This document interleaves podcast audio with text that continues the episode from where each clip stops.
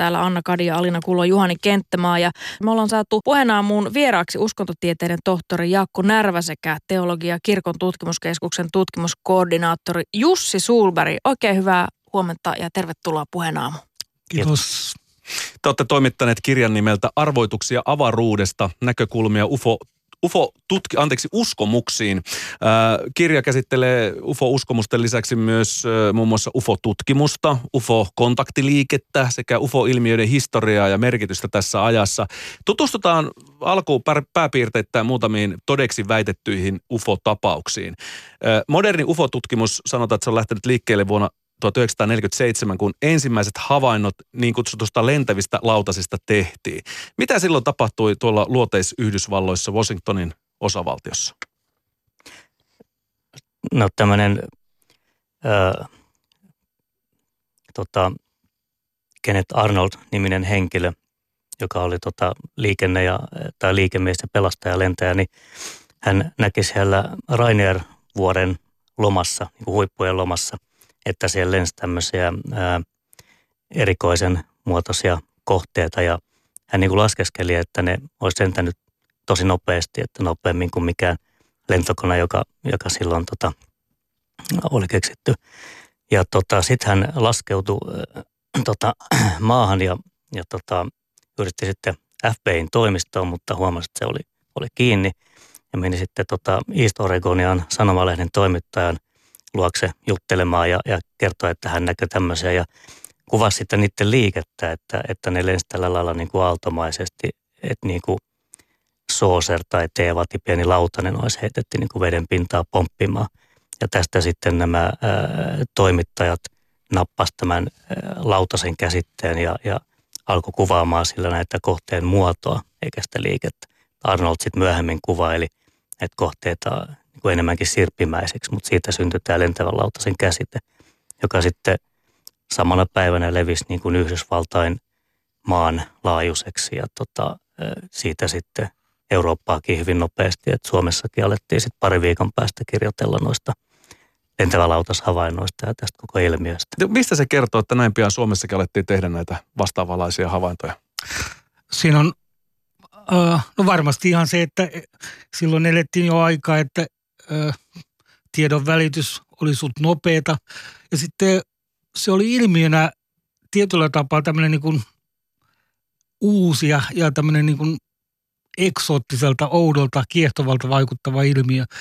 Toki tiedetään, että esimerkiksi jo 1800-luvun loppupuolella on ollut, ollut tuota tämmöisiä havaintoja tämmöisistä niin kuin ilma-aluksista, tai sitten on ollut niin kuin, ää, 30-luvulla on, on puhuttu tämmöistä niin kuin aaveraketeista tai tämmöistä kummituslentokoneesta, mutta tämä Arnoldin tapaus on ollut ilmeisesti riittävän tämmöinen niin kuin erilainen ja tämmöinen eksoottinen ää, ilmiö. En tiedä sitten, että ää, kun tämä on kuitenkin ollut aikaa, joka on ollut vielä vankasti tai oikeastaan niin kuin, ää, kylmän sodan semmoista niin kuin – alkuaikaa, että kylmä sota on ollut siinä niin kuin virjämässä äh, niihin aikoihin äh, tavallaan niin kuin, että onko se ollut semmoinen yksi tekijä. Mutta varmasti se, että se on ollut tämmöinen riittävän eksoottinen kertomus. Niin, että tätä muotoa on sen jälkeen toistettu. Se ei ole enää ollut mikään aaveraketti tai ilmalaiva, kummituslentokone, vaan se on nimenomaan ollut tämmöinen niin sanottu lentävä lautanen. Ja näitä lentävä lautasen ja UFO-havaintoja on tehty sen jälkeen pitkin maapalloa näihin päiviin saakka. Ja yksi tässä teidän arvoituksen avaruudesta kirjan äh, uskottavimmasta päästä tehty havainto tulee 70-luvun alkupuolelta länsinaapuri Ruotsista, jossa upseeri perheineen, eräs upseeri todisti avohakkualueella hyvin mieleenpainuvan näyn. Kertokaapa tarkemmin, että mitä väitettiin tapahtuneen. No joo, se on tosiaan yksi tämmöinen niin, kuin, ää, niin kutsutuista, voi sanoa kovista tai arvotuksellisista tapauksista, jotka ää, on hyvin niin kuin toden tai vakuuttavan tuntuisia riippumatta siitä, että, että onko se lopulta se kuvaus objektiivinen oikeasta uvasta vai ei, mutta joka tapauksessa siinä on hyvin toden havainnon piirteet, että se on niin kuin piirteeltään monia ihan tavallisia arkihavaintojakin todentuntuisempi, mutta siinä vaan se sisältö on outo. Eli, eli hän, hän kuvaili tyyppi, aika tyypillisen ufon.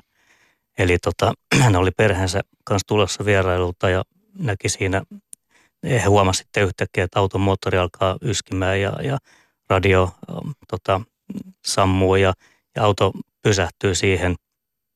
Ja tota, sitten huomasi, että siitä avohakkuun suunnalta toiselta puolelta tuli joku outo laite ja, ja lapsi huusi, että, että, tota, että, että kato isä, että helikopteri tulee sieltä, mutta, mutta sitten he huomasivat, että ei se olekaan helikopteri, että se on tällainen kummallinen niin kuin hyvin kirkas munanmuotoinen laite, joka sitten lensi tien yli ja, ja meni tota, ja halkopinon eteen 80 metrin päähän noin. Ja, ja heille tuli voimakas pelko siitä että mikä tämä on. Ja, ja tota, he yritti suojautua siinä vaiheessa sitten auton kialle ja, tai siihen viereen. Ja tota, mutta sitten jossain vaiheessa niin kun tämä UFO lähti siitä e, liikkeelle kovaa vauhtia ylös taivaalle. Ja seuraavana aamuna tätä jo ruotsalainen UFO-tutkija tutki tämän, tämän upseerin ja hänen vaimon kanssa ja sieltä löytyi muun muassa nappi siitä – paikasta, jossa tämä auto oli pysähtyneenä ja, ja mitattiin, että se oli tosiaan 80 metrin päässä se halkopino, jonka viereen tämä UFO pysähtyi ja jossa oli hieno vertailukohtakin tässä kuvauksessa, että se valaisi voimakkaasti sitä ympäristöä siinä halkopinon vieressä. Ja näin. Se on hyvin niin kuin reaktioina ja kuvailee piirteeltään hyvin mielenkiintoinen ja toden tuntunen niin tapaus. Tämmöisiä UFO-mytologian niin ydinkertomuksia, että totta tai ei, mutta nämä on sellaisia kertomuksia, jotka on voimakkaasti vaikuttanut siihen eh, ufomytologian syntyä ja tämän koko homman mielenkiintoon. Miten, si- miten, tätä, miten esimerkiksi tätä Ruotsin tapausta, niin miten sitä silloin aikoinaan selitettiin?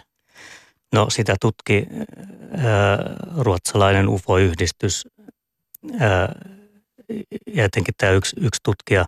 Ja, tota, ja hänen johtopäätös oli se, että, että se oli todellinen tapaus, että ei sitä voi muuten selittää, mutta että tietysti, tietysti monet on eri mieltä skeptikot on eri mieltä. Sellaiset ihmiset, jotka ajattelee, että ei, millään voi olla totta, niin siinä voi koetella sitten erilaisia niin hypoteeseja.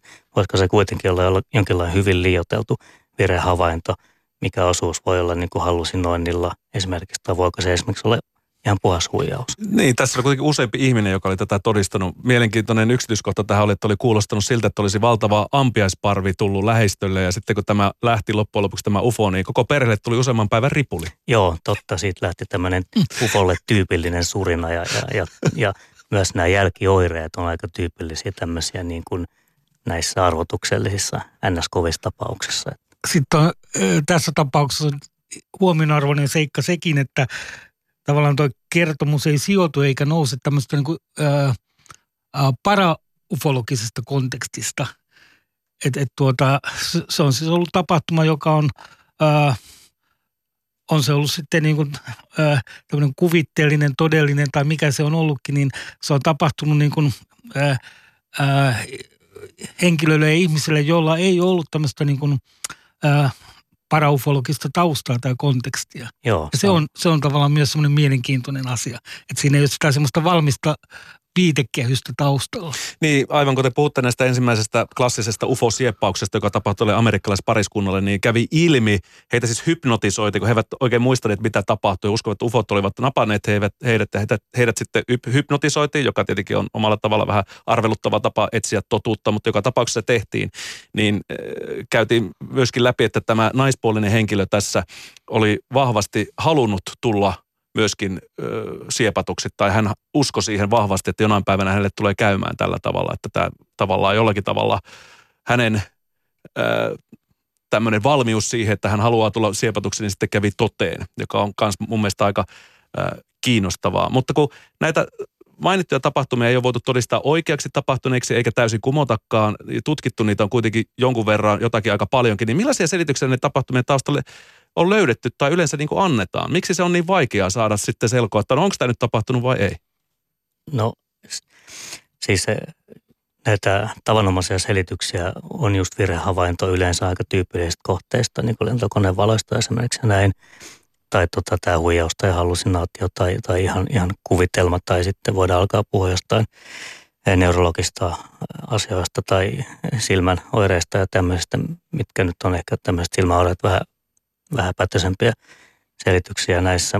Mutta se vaikeus niin kuin siinä on noin sen havainnon tutkimuksen kannalta, että ei ole mitään sellaista yhteisesti sovittua kriteeristöä, semmoista selkeää, että millä perusteella UFO-havainto olisi totta, kun siinä pitää ottaa sen UFO-havainnon piirteet nimenomaan mukaan, että jos siinä on niitä oireita ja väitettyjä jälkeä ja muita, niin millä perusteella niitä analysoidaan, että ne olisi nyt juuri totta.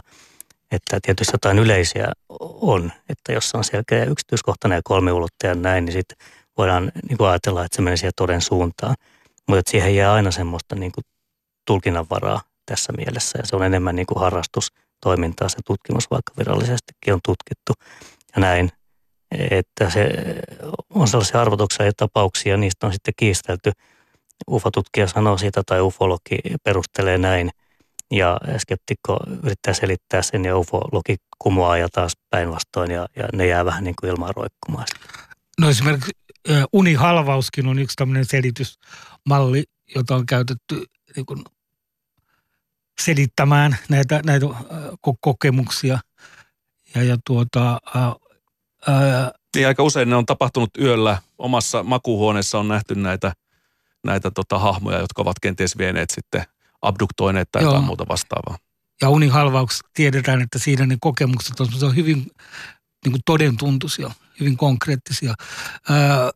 Sitten kaiken kaikkiaan, kun näistä kertomuksista puhutaan, niin tietysti usein ehkä populaarissa mielessä nousee ajatus, että, että tällä näillä ihmisillä on sitten jonkinlaisia psyykkisiä ongelmia. Mutta näyttää olevan niin, että itse asiassa ää, se on kuitenkin varsin pieni joukko ää, tässä, tässä tavallaan niin kuin perinnekentässä se joukko, joilla on, joilla on, on, on sitten niin tämmöisiä selkeitä niin kuin mielenterveysongelmia, jotka on kertonut esimerkiksi tämmöisiä niin kuin, äh, vahvojakin kokemuksia.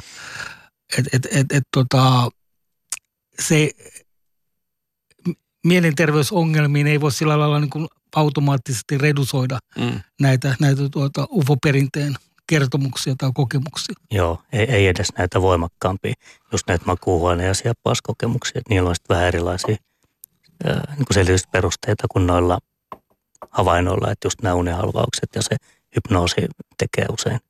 Pohjaamun vieraana arvoituksia avaruudesta näkökulmia UFO-uskomuksiin kirjan toimittaneet Jaakko Närve ja Jussi Sulberg.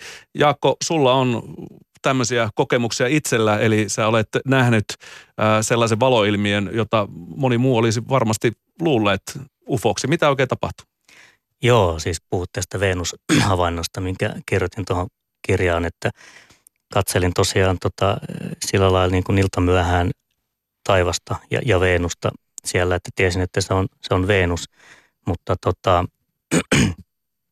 kun mietin, että et, et kyllä se on aika ufon näköinen, että ei ihme, että ihmiset tekee UFO-havaintoja Venuksesta, että se näytti niin kuin vähän litteältä ja oudolta ja tota semmoiselta kiekkomaiselta loistavalta kohteelta ja, ja ää, se niin kuin näytti pikkusen liikuskelevan, että siinä tulee helposti tämä silmien autokinesia efekti.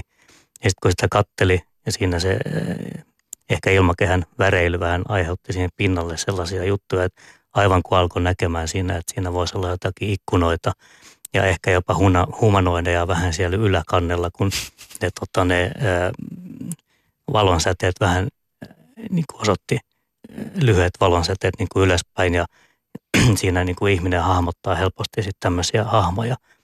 Että et se oli jännä, jännä tämmöinen niin kuin oma elämys siitä, kuinka se mieli toimii, kun rupeaa sitä niin kuin ikään kuin tunnistaa vähän ufomaiseksi jonkun kohteen. Niin tässä kirjassa te puhutte kuitenkin, että miten on monesti tietynlaisia aistiharhoja, jopa kaukana lentävä lentokone siitä kimpoava auringonsäde saattaa näyttää siltä, että sadan metrin päässä on loistava pallo. Ja ja näitä helposti myöskin jopa ilmapallot, linnut, siis paljon erilaisia selityksiä. Onko UFO-havaintoja tehty nyt enemmän, koska tuo taivas on ihan täynnä romua verrattuna tuohon vuoteen 1947? Onko tällä jotain vaikutusta ollut? Luulisi ainakin. No sanotaan näin, että ihmisen luovuus on tietysti semmoinen, että siellä liikkuu kaiken näköistä kertaluontoistakin, että se voi olla vaikka joku valaisin taideteos tai joku, jota on niin kuin vaikea saada enää koskaan niin kuin sitten selville, että se vaikuttaa. Vaikea sanoa, missä ja milloin on niin kuin vaikka nähty enemmän havaintoja. että enemminkin se ehkä aaltoilee aina semmoisen tota, populaarin ufo-kiinnostuksen mukaan, joka sitten voi johtua monista syistä, mutta et, että tota, ja selkeästi yhteiskunnan tilanne, kaikki muutokset, salaiset kansiot kun loppuu, niin yhtäkkiä UFO havainnut romahti ja kaikki tällainen vaikuttaa siihen varmasti. Joo, tässä populaarikulttuurilla on kyllä oma merkitys, että voi sanoa tavallaan niin kuin lisää tiettyä semmoista niin kuin alttiutta ja orientaatiota ää, kaiken kaikkiaan, koska jos ajattelee kokonaisuudessaan siis TV-sarjojen, elokuvien, kirjojen, erilaisten dokumenttien kirjoa tällä niin kuin UFO-kulttuurin alueella, niin se on aika mittava ja toki se määrä on aivan toisenlainen, mitä se on ollut silloin 40-luvun lopulla, 50-luvun alussa. Ja, ja äh, sanoisin, että semmoinen niin kuin, äh, alttius ja, ja semmoinen niin kuin ikään kuin enemmän tai vähemmän varovainen orientaatio tavallaan siihen kysymykseen, että, että onko, onko tämän kaltaiset ilmiöt mahdollisia, niin se avaa tavallaan niin sitä tiettyä porttia siihen suuntaan. Se ei tarkoita sitä, että, että, että ihminen olisi välttämättä tämmöinen aktiivinen niin paraufologian har, harrastaja sinänsä, mutta se avaa semmoista, semmoista ää, tavallaan niin kuin katsomustapaa, että, että tämmöinen ulkoavaruuden alus, vieraat sivilisaatiot voisi olla mahdollisia. Tuossa viimeisimmässä tiedebarometrissa niin, niin tota, ää, vajaa neljännes vastaajista oli täysin samaa mieltä tai jokseenkin samaa mieltä sen väitteen kanssa, että, että tuota, vaikka tiede ei ole kyennyt todistamaan UFO-havaintoja niin kuin todellisiksi, niin on selvää, että, että täällä tuota maassa on tehty vierailuja ulkoavaruudesta. Siis vajaa neljännes oli täysin samaa mieltä tai jokseenkin samaa mieltä. Ja sitten taas täysin eri mieltä tämän ajatuksen kanssa, niin oli vajaa kolmannes vastaajista. Eli kaksi kolmasosaa suomalaisista jollakin tasolla uskoo, että ufot tai vieras sivilisaatio, sen vierailu täällä maapallolla on jokseenkin mahdollista Niitä ja ei ainakaan sillä lailla suoraan sitä sulje mm. pois, että olisi kategorisesti niin, kuin täysin eri mieltä. Pohjan aamussa on erittäin kiinnostava keskustelu meneillään. Meillä on ö, vieraat studiossa. Ylepuhe aamun vieraat. Ja aamun vieraat ovat siis uskontotieteiden tohtori Jaakko Närvä sekä teologia kirkon tutkimuskeskuksen tutkimuskoordinaattori Jussi Suulberg. Te olette toimittaneet kirjan nimeltä Arvoituksia avaruudesta ja senpä takia me puhumme ufoista sekä uskosta ulkoavaruuden älykkäistä, älykkääseen sivilisaatioon ja sitä kohtaan. Tämä, tämä tota, tavallaan, kun te olette uskontotieteilijöitä ja Jussi säkin on teologi, niin kiinnostaa ihan alkuun tietää, minkä takia te haluaisitte lähteä tämmöiseen projektiin mukaan, koostaa ja julkaista kirjan UFO-uskomuksista ja yleisesti UFO-ilmiöistä? No, öö, ihan us, äh, niin, uskonnon tutkijana äh, toki kiinnostaa tämän kaltainen uskonnollinen ja kulttuurinen ilmiö.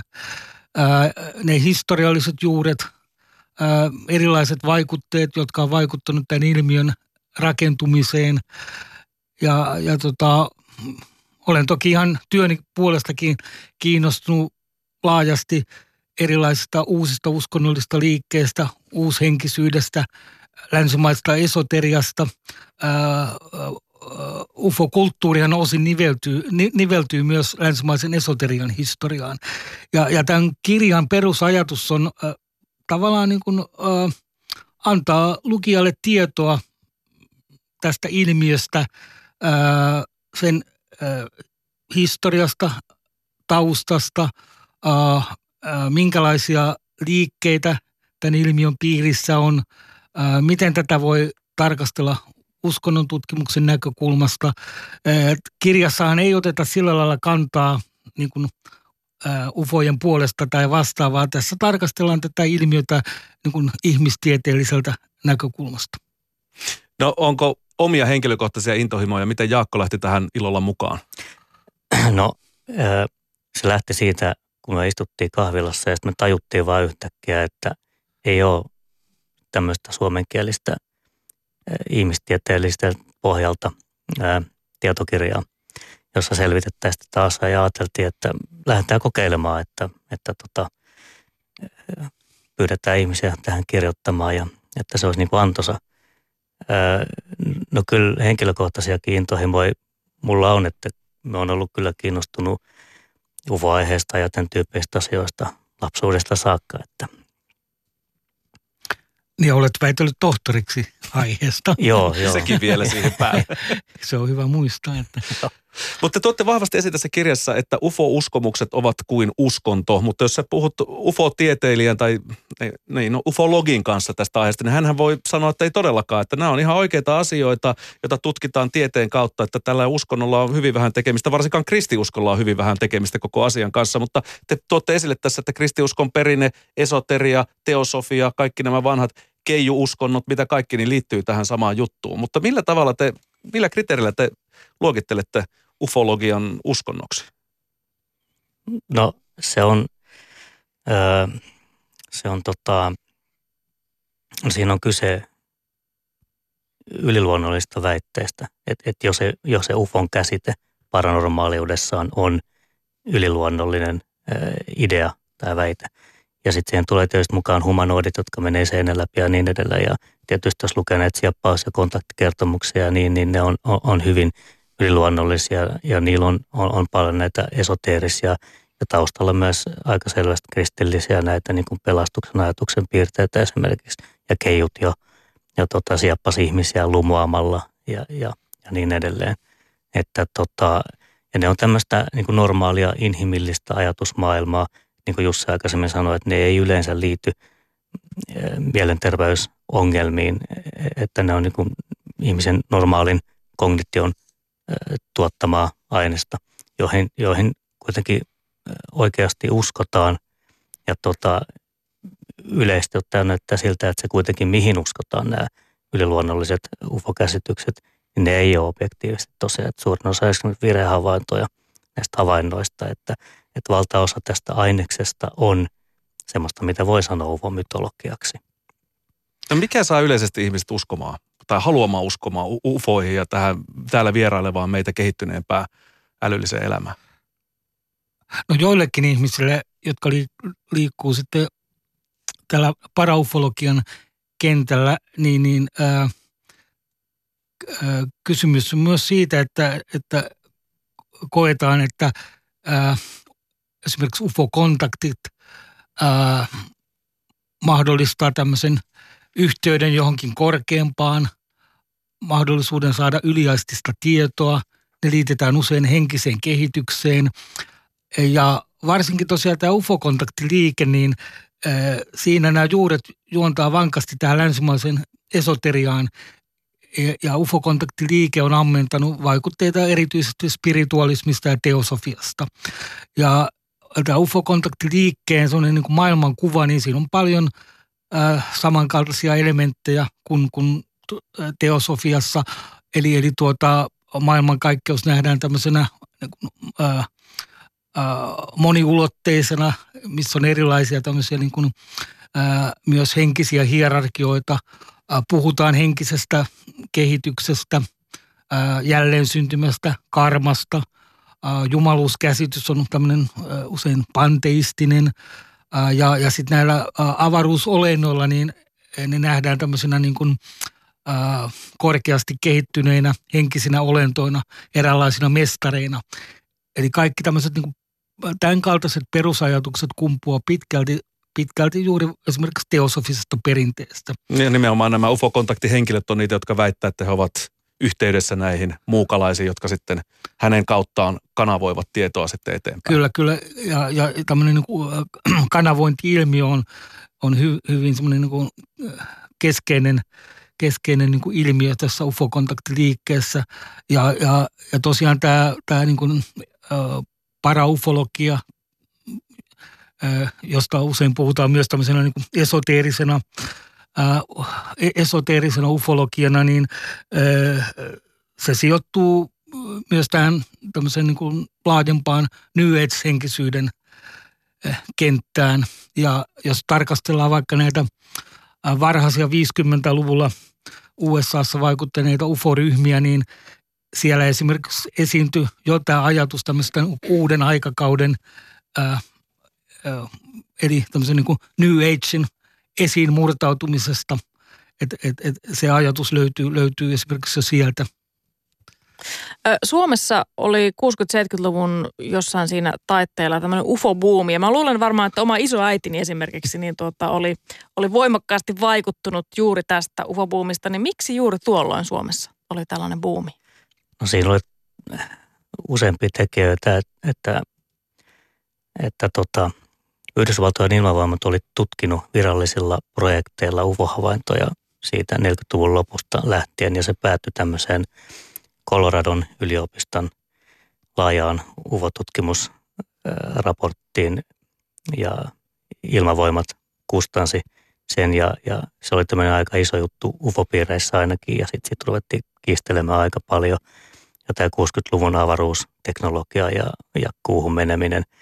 Ja sitten erityisenä ilmiönä siinä on myös tämä sveitsiläisen muinaisastronauttikirjailijan Erik von Dänickenin kirjat, jotka oli, oli niin kuin valtava menestys ja puhutti ihmisiä tosi paljon.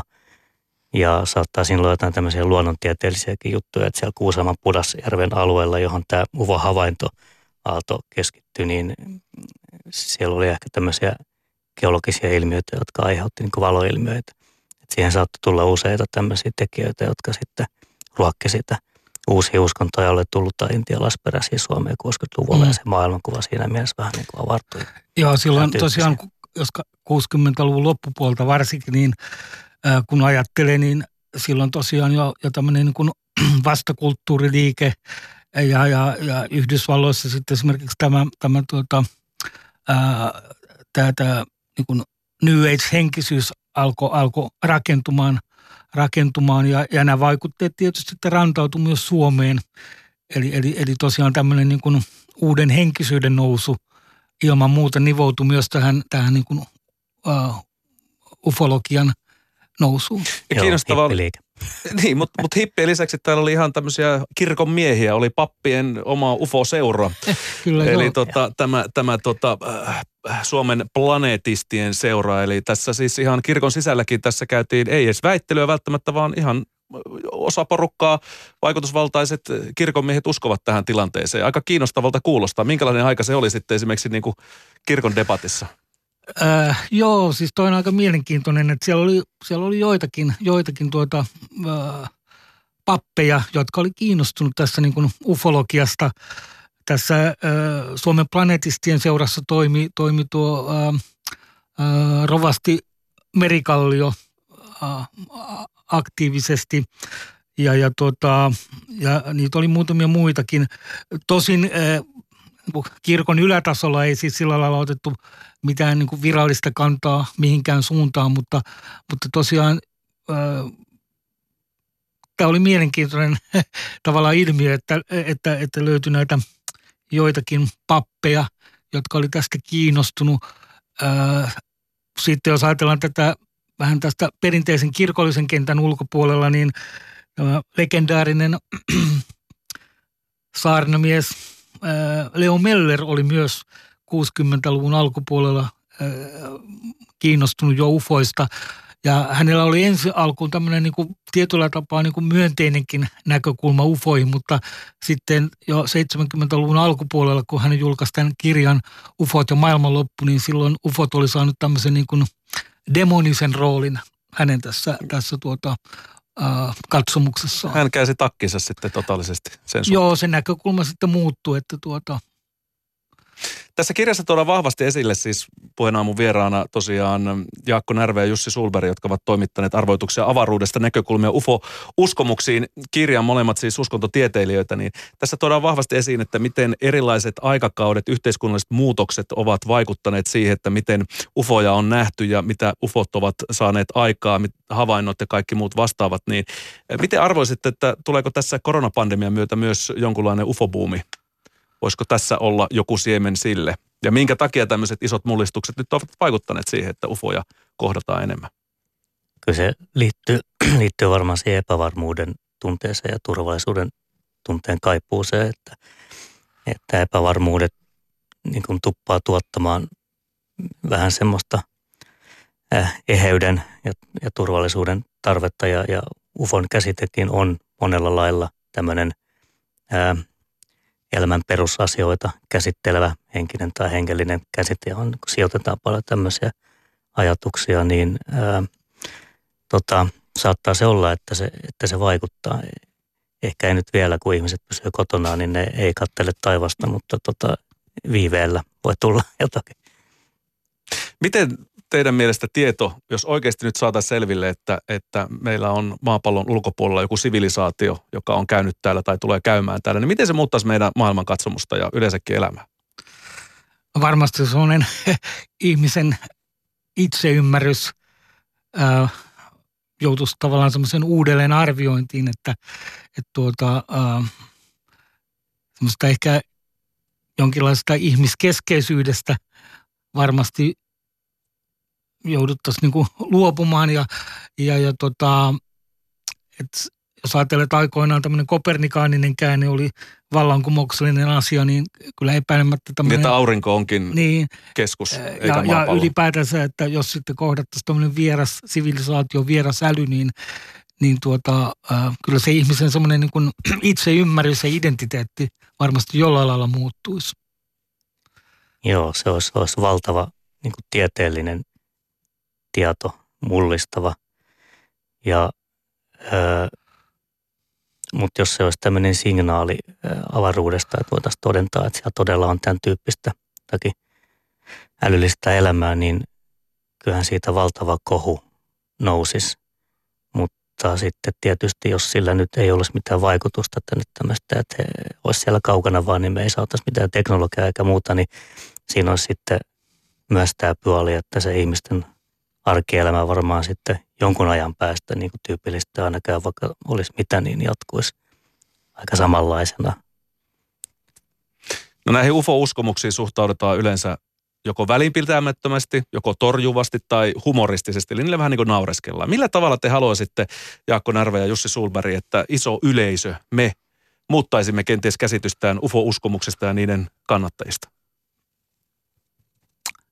No ehkä ajattelin näin, että, että tuota, ää, ylipäätänsä ää, ää, oppii ymmärtämään erilaisia kulttuurisia ilmiöitä ja, ja myös tämmöisiä niin kuin katsomuksellisia virtauksia, ää, niiden taustoja ja, ja tuota, ää, tavallaan niitä elementtejä, mistä ne rakentuu.